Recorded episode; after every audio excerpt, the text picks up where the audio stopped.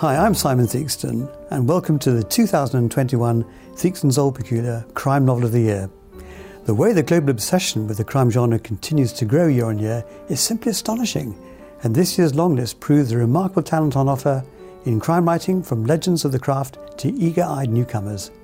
The shortlist is already too close to call, so we encourage everyone to get voting. A hearty toast of Old Peculier to all our long-listed authors for this coveted award, and we look forward to what we know will be a fiercely fought competition.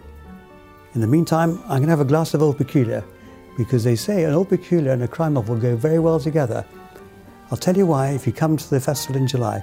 Good health. Hello, I'm Joe Haddow, and this is our series of interviews with the Theakston's Old Peculier Crime Novel of the Year Award longlistees, produced and curated by Harrogate International Festivals Ian partnership with the title sponsor, Theakston's Old Peculier.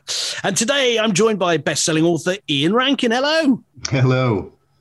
How is Edinburgh? How are you? How have the last 12 months been in?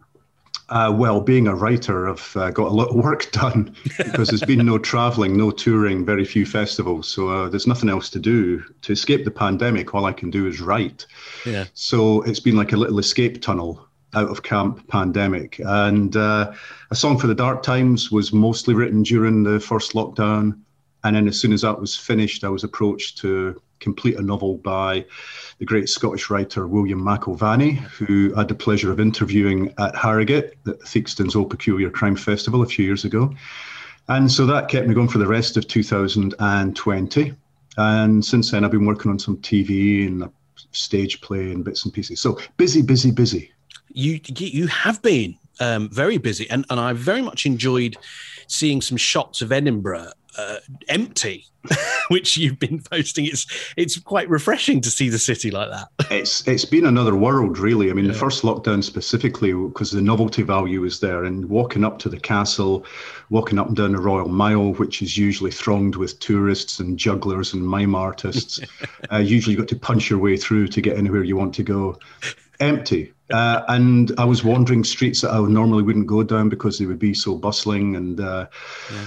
Yeah, I mean, if there'd been a few open pubs, Joe, it would have been perfect. Uh, yeah, yeah. But, it, but it wasn't quite perfect. And it still isn't. My favourite bars haven't quite reopened yet. So I'm hanging on in there. A year here's, on. A yeah, year here's on. to the next, what, two two weeks, is it? Or something till you can. It's a couple, a couple of weeks before they can open indoors. Yeah, yeah, yeah, yeah. yeah.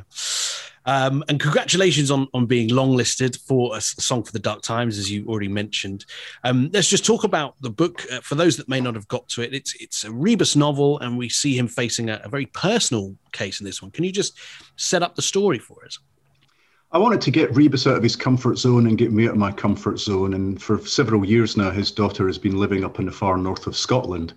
Um, I got interested in internment camps. I'd started reading up on internment camps, which used to exist up and down the UK during World War II.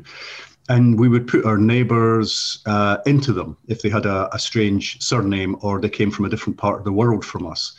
So your local you know, Italian deli owner or the person who ran the German deli or the ice cream parlor or the Chinese or Japanese person who's lived in your community for 10 or 20 or 30 years or longer suddenly found themselves internees. Um, and some of these camps, the remains of them still exist, and there's one in the north of Scotland.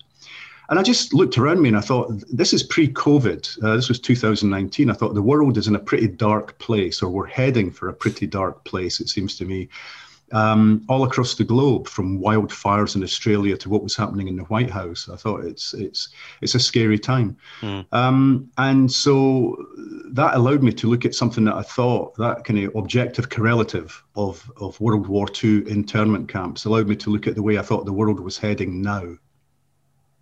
Uh, the title seemed when I first heard of the book seemed very relevant, and you know, but I imagine that came pre-pandemic as well, did it? It did. It wasn't the original title of the book. I'll let you oh, know right. the secret. The original title of the book, when I delivered it to my agent, uh, had the word bullet in it. And he said, Oh, the word bullet might put a few people off. By then, I had introduced a gun into the book, thinking if there's a word bullet in the title, I better have a gun in there somewhere. and when he said, Oh, let's change the title, let's look at something else, and then I suggested a song for the dark times, it was too late to take the gun out. It had become an intrinsic part of the story. Um, so the gun was in there because it originally had a different title. Yeah, I mean, it's a quote from Bertolt Brecht, uh, you know, when the dark times come, will there be singing? Yes, there will be songs about the dark times. So it's like art in times of darkness still has to make itself. It still yeah. has to be made and dis- be disseminate, disseminated. So it's in some ways a strong and a powerful message. And uh, that resonated for me. I just thought, what a great title for a crime novel. Yeah, it, and it is. You know, it, it, it's it's such a great title. I, and I remember seeing it when it first landed, thinking that that oh, he's been very clever there, very clever there. Um, yeah, the the pandemic has been you know a, a, time for art to shine i would argue and, and, at a time when we've all needed it we've needed books and music mm. and films and everything um, and i've actually found myself being able to go back and listen to records you know start to finish i feel like pre lockdown i was maybe dipping in or you know changing ch- listen to a few songs I've actually sort of really got into the album listening again, which is which I found mm-hmm. brilliant. And I know that you as a huge music fan are always on the lookout for for new music and revisiting old so have you have you found that has music played an important part in the last year it's interesting because I almost had the the opposite um, experience to you. What I found was like with books, I was I was able to focus on reading a chapter at a time, but then my attention would drift away. Or what's happening in the news? What's happening with COVID? Right. Yeah, have the rules yeah. changed at all? Do I need to check on things?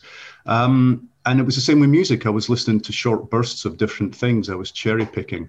And what I did was I did something I thought I would never do. I bought a streamer. And having bought a streamer and signed up to a, a, a, a listening service, they would suddenly every Friday dump 30 or 40 brand new albums um, on your computer, on your device.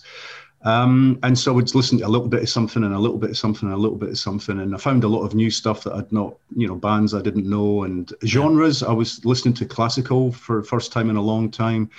Um, but little bits, little, and it's built up now. And now I can read longer books. I, at first, you know, COVID comes, yay, I'm going to read Don Quixote and the Brothers Karamazov.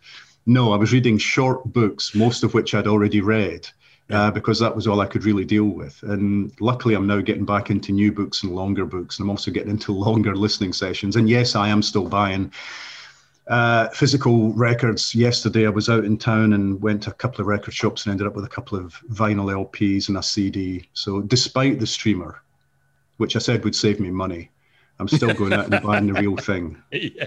Good for you. Me too. Me too. It hasn't saved me any money. In fact, if anything, you discover something and think, "Oh, I better go. Get, I better go get the record now."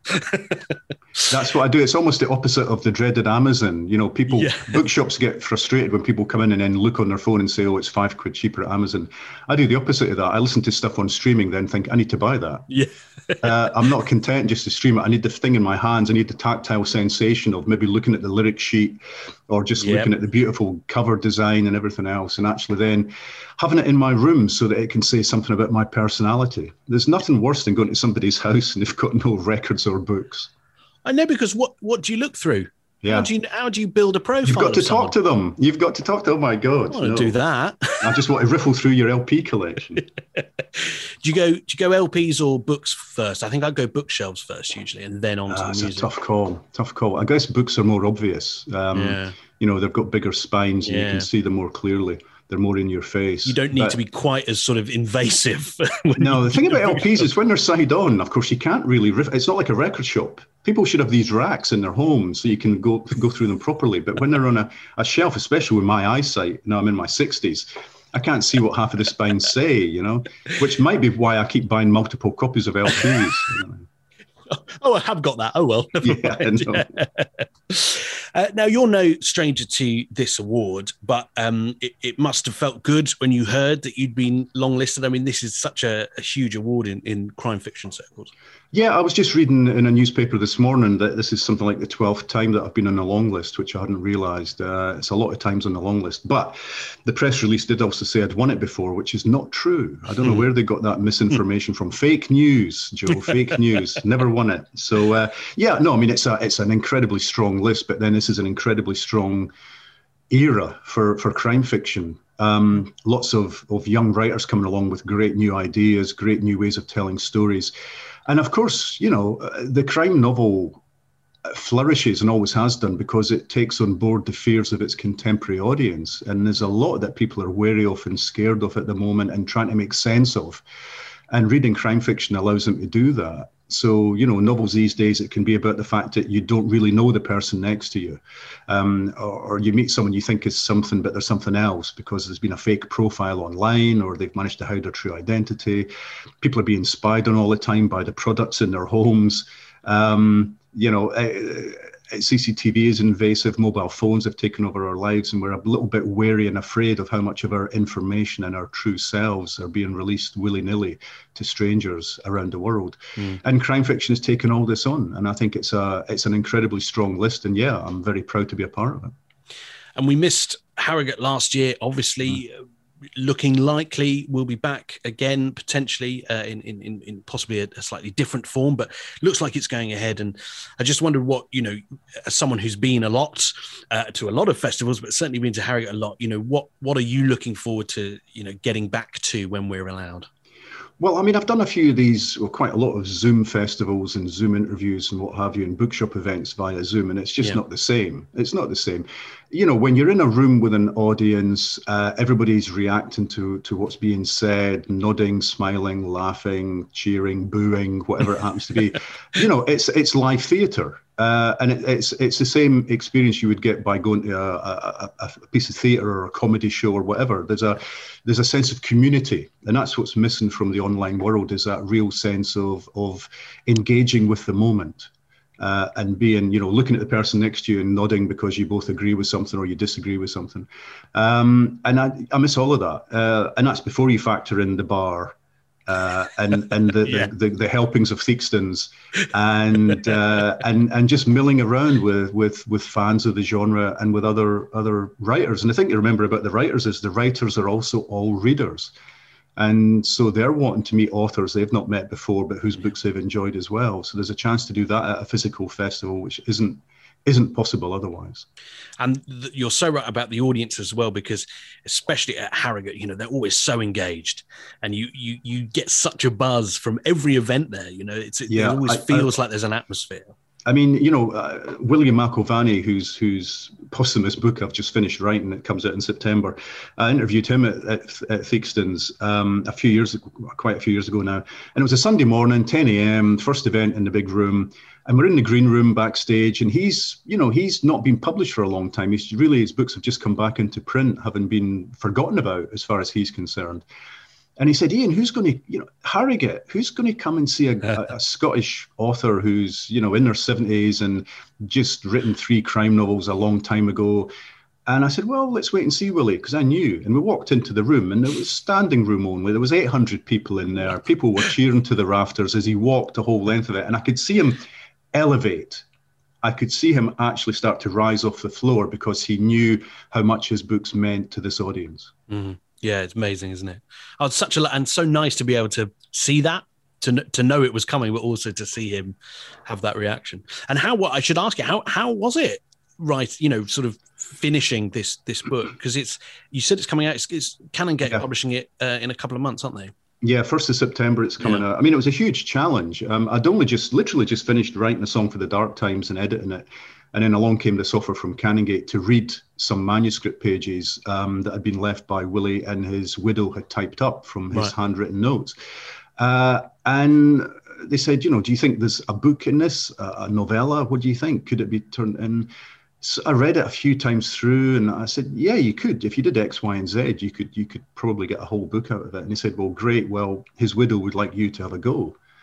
And there was a deep intake of breath because, I mean, what a responsibility! But I, you know, I knew in my heart I wanted to give it a go because I wanted to find a new audience for Willie's books. Mm. Um, so I reread and reread and reread the three Laidlaw novels, tried to get inside his head, his style, his his his philosophy. I wanted it to be an act of ventriloquism, Joe. I wanted it to be his world, his voice. Yeah. And when his widow saw the book and read it, she sent me a lovely handwritten letter to say that it was like he was in the room with her. Um, oh. She couldn't see the join. She couldn't see where it stopped being him and started being me, which is fantastic. and it was like his voice was in her head again. So that was that was it for me. That's a sign that the book is a success. Yeah. Um, because because she likes it. That's so lovely, isn't it? And what a, and what a privilege, you know, to be able to do that as well. Um, well, Ian, we, we look forward to that book in September. We very much look forward to hopefully seeing you at, at Harrogate or, you know, at the Oxford Bar or wherever it may be when we're allowed. Uh, and just a reminder all of our long listed books are available to buy from W.H. Smith. And if you've already read Ian's book, which many of you will have, and you know you want him to be the winner, the first time that he will win this, uh, fake news, uh, head over to Harrogate Theakston Crime Award.com where you can cast your vote. Lovely to see you in. Hopefully, it will be Ian person uh, very soon.